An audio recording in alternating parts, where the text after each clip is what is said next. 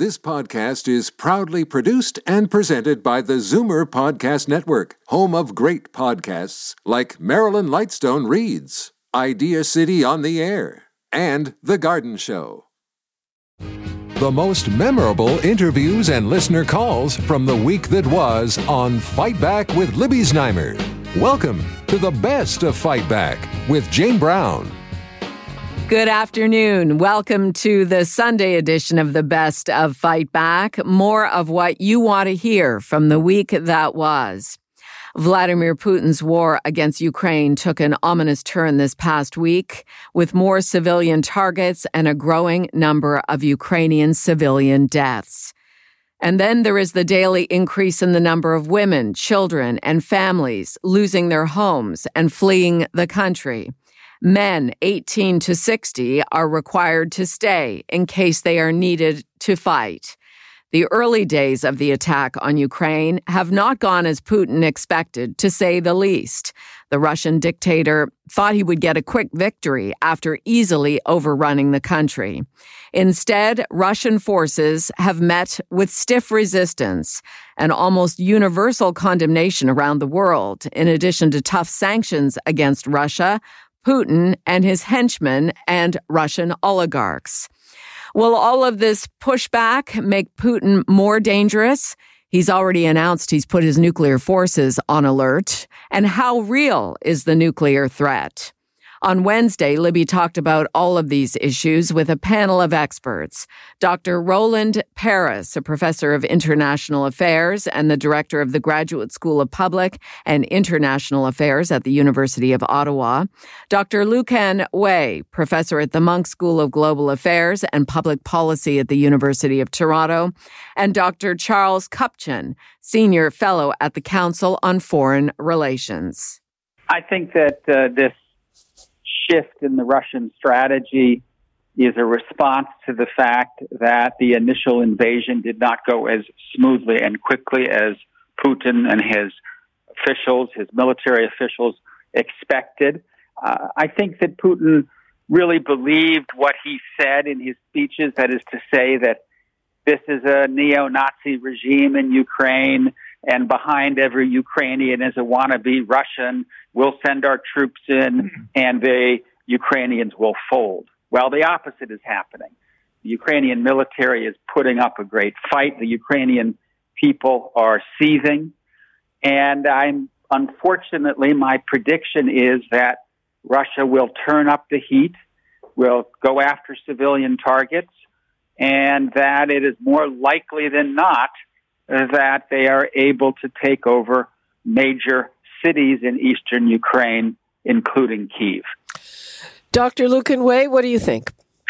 No, I mostly agree. I mean, I think that um, they, you know, they, Putin clearly, you know, does not understand Ukrainian politics, and he really believed his own rhetoric that that the Ukrainian government was a puppet government, which would, you know, just a little push and the whole thing would collapse. Um, and that has absolutely not happened at all. I mean, this is you know, not totally surprising to the rest of us, uh, but certainly it was to Putin. And um, and so basically, you know, Putin's in a position where he's feeling desperate. He's he's suffered enormous uh, sanctions. And what I worry about, I'm, I share concerns of uh, of Doctor Kupchan that, you know, a desperate Russia is a very violent Russia. And so I think we're likely to see a lot of, um, you know, extreme levels of civilian casualties. You know, I, I still think that, you know, there's a chance that, that Ukraine could hold out, um, mainly because, you know, it's true that the Ukrainian army is much smaller than the Russian army. They, they you know, traditionally have spent about a tenth of what the Russian army has spent on, on military, and they're le- much less, you know, uh, experienced. I mean, the Russians have been in, in, in Syria and in Chechnya, and there's sort of, many of them, not all of them, are battle-hardened. But, you know, the In, in Ukraine, you have the entire population behind the government. People have begun referring to it as the forty million army, which I think is really appropriate. You have even, even sort of people who are disabled, you know, out there making Molotov cocktails and the like. So I think that, that you know, it's going to be extremely horrific and bloody, but I think Ukraine still has a chance to sort of hold on to major cities. Doctor Paris, what do you think? I am just as concerned as your other two guests with what lies ahead. Uh, you know, there, there's clearly there's frustration on the part of Russia, and their default uh, military strategy is one of brute force. And uh, now they, the numbers are clearly on Russia's side, uh, and they can pour more numbers into this battle. On the other hand, the morale is on the Ukrainian side, and the longer they can hold out, the more pressure there will be on Putin, not just because these um, really unprecedented economic sanctions uh, will bite, uh, are having an effect, major effect on the Russian economy, and likely also on powerful people within Russia who have not necessarily felt that kind of pressure before, but also because the vigor of the Ukrainian defense has inflicted real costs in terms of uh, battlefield deaths on the Russians themselves. The longer this goes on, the harder it will be for Putin to shield from his own people the extent of the combat that's taking place in Ukraine. Doctor Roland Paris, Professor of International Affairs at the University of Ottawa, Doctor Lucan Way from the University of Toronto, and Doctor Charles Kupchan, Senior Fellow at the Council on Foreign Relations. This is Zoomer Radio's Best of Fight Back. I'm Jane Brown. The vast majority of Canadians are solidly behind Ukraine. A Maru Public Opinion poll released on Wednesday reveals ninety-one percent of Canadians stand in solidarity with Ukraine and in full opposition against Russian dictator Vladimir Putin. Will that support begin to wane as Canadians start to feel the economic fallout from cutting Russia off from the world? Not only are gas prices spiking almost on a daily basis, Doctor Sylvain Charlebois is warning about the effect on food and agricultural products, given that Ukraine is the ninth largest producer of wheat in the world and the fifth largest producer of corn. Libby spoke about all of this with Doctor Charlebois, along with John Wright, Executive Vice President of Maru Public Opinion. The one thing that, of course, we all concerned about is nuclear war. Um, two-thirds of the people in this country do not believe that Vladimir Putin was bluffing. They think it's quite possible. They think two-thirds think we're staring down the barrel at World War Three. So it doesn't get any more stark than that. In a conventional war, sixty-odd percent of the people in this country would be sending troops. That they tilt in that direction. But once we get to the more severe trigger point, then it becomes, it becomes a humanitarian perspective. I can tell you from the research I've just finished that there is a, uh, I won't call it overwhelming, but almost, uh, in Canada and the United States to accept immediately two hundred thousand refugees from the Ukraine. So there's a, there's a humanitarian approach to this, um, but there's also a deep concern that there's a tripwire somewhere in this equation that may make it very difficult to actually rescue a country. And, and I think that's playing very heavily on people's minds. Sylvain, I think no one is surprised that this is having an impact on gas and diesel prices, but uh, I don't know that people realize that Ukraine is what you call the breadbasket of Europe. Yeah, and again, people may think, well, it's Europe, it's far away from us. Well, not really, uh, because if... Uh, If access to commodities in Europe uh, is a challenge, uh, it will impact prices here. Uh, a bushel of wheat, uh, actually this morning, uh, uh, the uh, value of a bushel of wheat just surpassed ten bucks U S for the first time in fourteen years. Well, guess what happens with uh, with a bushel of wheat here in Canada? Same thing. And so everyone is impacted by what's happening. And uh, that region in particular is is quite critical for, for a couple of reasons. One, grains, so and, and mainly wheat, uh, barley, and and corn. Uh, twenty-five percent of exports in the world come from that region, and fertilizers. I mean, when when prices are up, farmers will want to grow more, and, and we need to grow more in order to make sure that this world remains food secure. Uh, but fertilizers are becoming quite expensive, and uh, and there are two regions of the world where fertilizers are are, are produced uh, at a at a very high level. One is, is Belarus, Ukraine, Russia, and the other one is actually uh, here in Canada. Uh, now you may think, well, we have plenty of fertilizer here in Canada, so who cares? Well, prices are going to be impacted as well. Potash is potash. And a ton of potash may actually surpass uh, its previous record of eight hundred dollars a ton, which will actually make it difficult for farmers. Uh, John Wright, you point out that uh, a week ago, Justin Trudeau's numbers were uh, in the in the in the toilet at a record low because of the truckers, and suddenly two thirds support the Prime Minister in how he is responding to this event.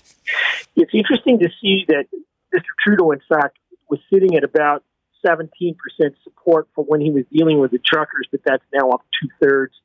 Um, President Biden is roughly in the same range, fifty-eight to sixty percent. And again, you look at what you need to get in an election. You only need I mean, uh, a, a majority.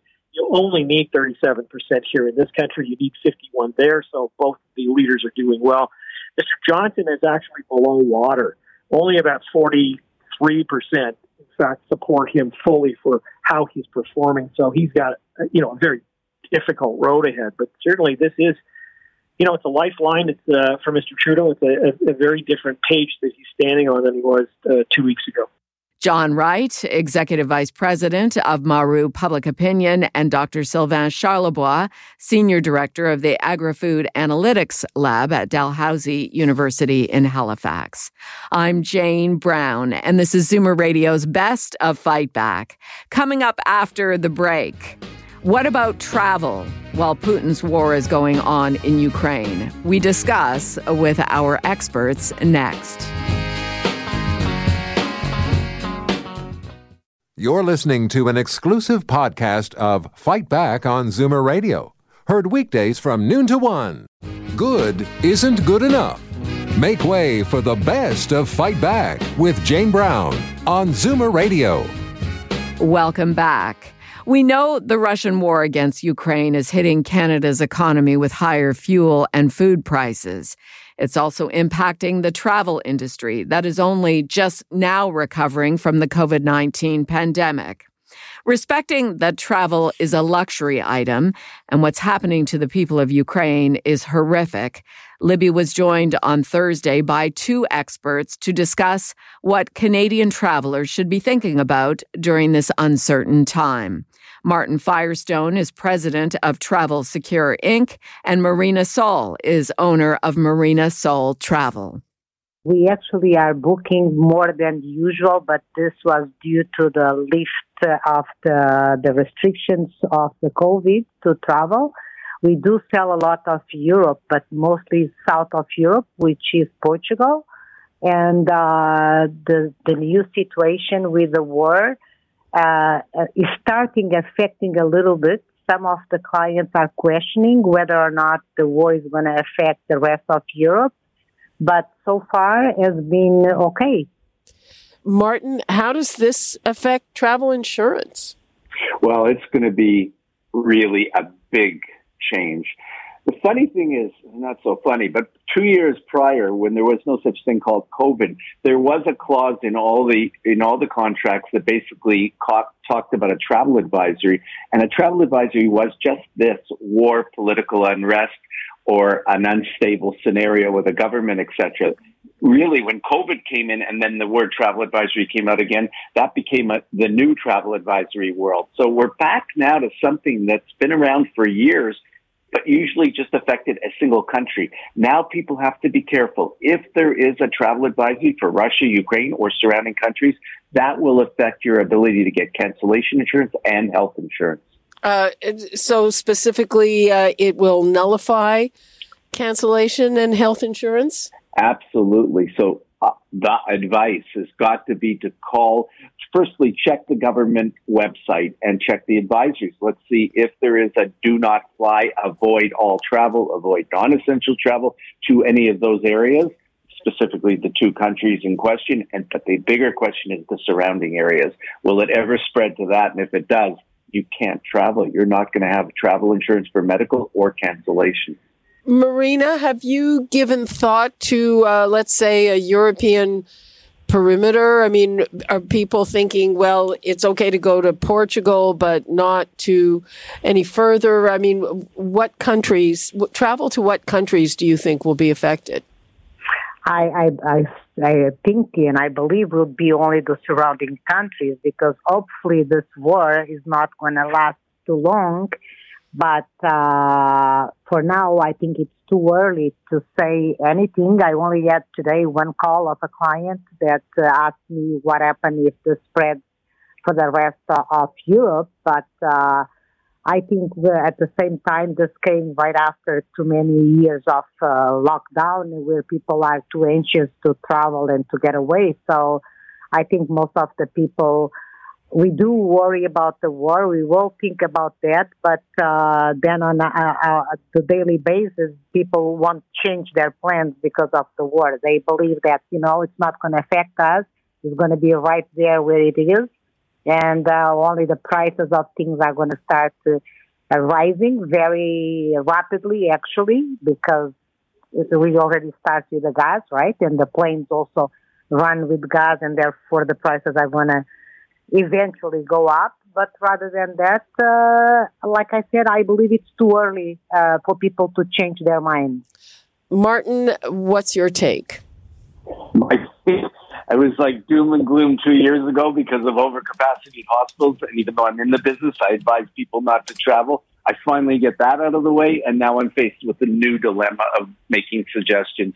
Internationally, I have some real concerns for the next little while, until we get some clarity. So bottom line, I think you got to check and see where the travel advisories are. You got to check what your trip cancellation will cover or won't cover, or other things. You got to be very knowledgeable before you start putting out large sums of money. Martin Firestone, president of Travel Secure, Incorporated, and Marina Sol, owner of Marina Sol Travel. This is Zoomer Radio's Best of Fight Back. I'm Jane Brown. Also on Thursday, Fight Back welcomed renowned Ukrainian-Canadian photographer Ed Burtynsky, who's been offering his art in solidarity with Ukrainians. Ed Burtynsky's parents came to Canada after being displaced by the Nazis during World War Two and taken to work camps. His ninety-eight-year-old mother worked in Canada for Ukrainian liberation for years. Now, during Putin's war against Ukraine, Ed is giving a special print of a famous work to the first thirty people who show him a ten thousand dollars receipt for a donation to the Red Cross's humanitarian relief for Ukraine. We put out, uh, actually, uh, my wife and I, Julia, had the idea on Saturday afternoon, driving around Collingwood. We have a property up, up, up, up a place that we stay up north, and uh, and then on we drafted uh, together uh, an Instagram post and a Twitter post to say we're going to offer two prints, uh, fifteen an addition of fifteen of each, and to the first thirty people who donate ten thousand to the Red Cross, and then the Canadian government was matching those funds, so that turned to twenty. And we expected to work at it for the whole week, and using my dealers and, and my client lists and all that of people who have purchased my work in the past. But we posted it on Sunday night at eight o'clock, and on Monday morning at ten, we had to post, uh, uh, you know, please stop putting money into the Red Cross. We don't have any more prints left. So it was um, kind of uh, really surprising and really exciting to see the kind of outpouring and, and how I think people are so um, taken aback by, by what's happening in Ukraine, and uh, and to see this level of funding, because uh, by the time it was all done, and, and then we ended up having people just say, hey, um, I know there's no more prints left, but I'll put in ten thousand. So we actually could could count on about six hundred, six hundred fifty thousand dollars, seven hundred thousand dollars that came in to the Red Cross in, in, in less than a day. And And then the other corporations started to jump in as well. So, you know, we saw that TELUS jump in and R B C jump in. So um, so it is really, really uh, encouraging to have that kind of response to such discouraging news of, of what's happening in Ukraine. Tell me what this means to you. I'm sure you grew up with the stories from your parents. First of all, have you talked to your mother about this? Oh, yeah, I have. I have. Actually, it was hilarious because she thought I was giving, it was like I was writing a check. And she says, I told you, Eddie, to only give five hundred dollars. How can you give them six hundred thousand dollars? And I said, no, no, Mom, I didn't give them that much money. It's okay. Um, but she was she was afraid that I gave all my money away. Uh, and I assured her that it was just, uh, it, it was a whole, you know, complex um, set of set of things that we did. And, and she was really pleased to, to hear that, although she still, Uh, kind of wishes that she didn't have to see this. I mean, she's in her you know final years of life, and and to see this has been very painful for her. You know, I was born and raised. My first language was Ukrainian. I still speak the language with my mother, um, and uh, it's always been you know part of my identity. And not like when I came here, I had no aunts and no uncles, no grandparents, no cousins, nothing. So in a way, I, I you know I had Ukrainian heritage, but I never had. Uh, any kind of relationship with, with family. So it was just, you know, my parents and my brother and my sister and the other Ukrainians who also were displaced during the Second World War who settled in Saint Catharines. So, so that, that was an interesting thing. And, and, and in a, in a lot of ways, I felt that because I didn't have that path, I got to invent myself and I wasn't compared to, you know, you look, you know, you, you look like Uncle Fred or that's a behavior that, you know, uh, you know, Jerry has or whatever in your family. It's, I, I was, you know, uh, like uh, there were no comparisons. I just had to kind of figure my own way out. And, uh, I understand completely the fight that the Ukrainians are because, um, who wants to live under a, a regime where most of the money is being siphoned off into a uh, few hands and, and, um, you know, and free speech is suppressed and, Um, you know, it, it's just why, how, who would, uh, who could blame Ukraine for wanting to uh, tack towards uh, a European way of life versus tacking towards a Russian way of life in a way, because uh, you know they're it's it's not it's not aspirational in a way, and, and I can un- understand the fight to want to keep their freedom and their way of life. Ukrainian-Canadian photographer Ed Burtynsky. I'm Jane Brown, and you're listening to the best of Fight Back. Coming up, what you had to say about the week that was and the Fight Back Knockout Call of the Week. You're listening to an exclusive podcast of Fight Back on Zoomer Radio. Heard weekdays from noon to one. Zoomer Radio, pulling no punches with the best of Fight Back with Jane Brown. Fight Back with Libby Zneimer has the most informed guests on the week's hot topics. And we also rely on you for your valued opinions. Here are some of this week's best calls. Marion in Martintown called about resuming travel, but with the war against Ukraine in mind. My husband and I booked a trip to Cyprus in October twenty nineteen, which of course has been put off and put off. And so we, a couple of weeks ago with our travel agent, we got everything finalized, ready to go to Cyprus for two weeks and then heading to the U K, leaving here on the twentieth of April. So we're a little concerned. We're certainly paying close attention to what is going on. And, you know, we're just worried about traveling during that time if anything comes out.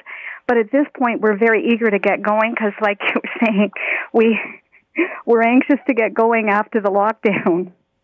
Margaret in Thornhill phoned about her concerns with Vladimir Putin's ambitions. I have been watching uh, the crisis in Ukraine, and it should never happen. But Putin is a very stubborn man, and uh, he doesn't only want to take one part of Ukraine, but all the other parts. But then eventually he'll want to take Poland and Yugoslavia and Czechoslovakia, who knows. But we have to stop all this very soon. Tony in Etobicoke also called about the Russian dictator. There's no way that Putin himself is going to stop the war and have himself embarrassed in what he's done. He's going to continue and continue. And I believe he wants Ukraine so the North Koreans can come in and use some of that land. David in Toronto phoned to talk about the higher gas prices we're experiencing. Poor Canadian energy policy causes very high prices in our economy, not just for fuel, all energy and food. And it's a shame that we have such poor policy and it's dividing the country and it's a sad situation. Thank you. And now, Fight Back's Knockout Call of the Week. There were a lot of great calls this week, but the winner of the Fight Back Knockout Call of the Week is Sita from Mississauga, who phoned about the war against Ukraine and her admiration of Ukraine's president, Volodymyr Zelensky. This war is so sad since we're all going through such a stressful time. Ukraine president is an example of what all other leaders should be. He is so brave. And he put his life last to defend his people. It's amazing that this country is still standing up alone to Russia and so far is winning. I'm happy with the West, the West and the rest of the world doing all they can to support Ukraine.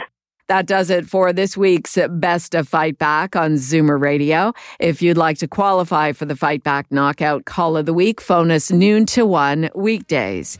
Or if you have a comment, email us at fightback at zoomer.ca. Follow us on Twitter at FightBackLibby and call our Fight Back voicemail anytime at four one six, three six seven, nine six three six. I'm Jane Brown. Join us again next weekend when we'll round up the best of Fight Back. The Best of Fight Back is produced by Jane Brown, Justin Eacock, and Zeev Hadi, with technical production by Kelly Robotham. Executive producer, Moses Zneimer. This podcast is proudly produced and presented by the Zoomer Podcast Network, home of great podcasts like Marilyn Lightstone Reads, Idea City on the Air, and The Garden Show.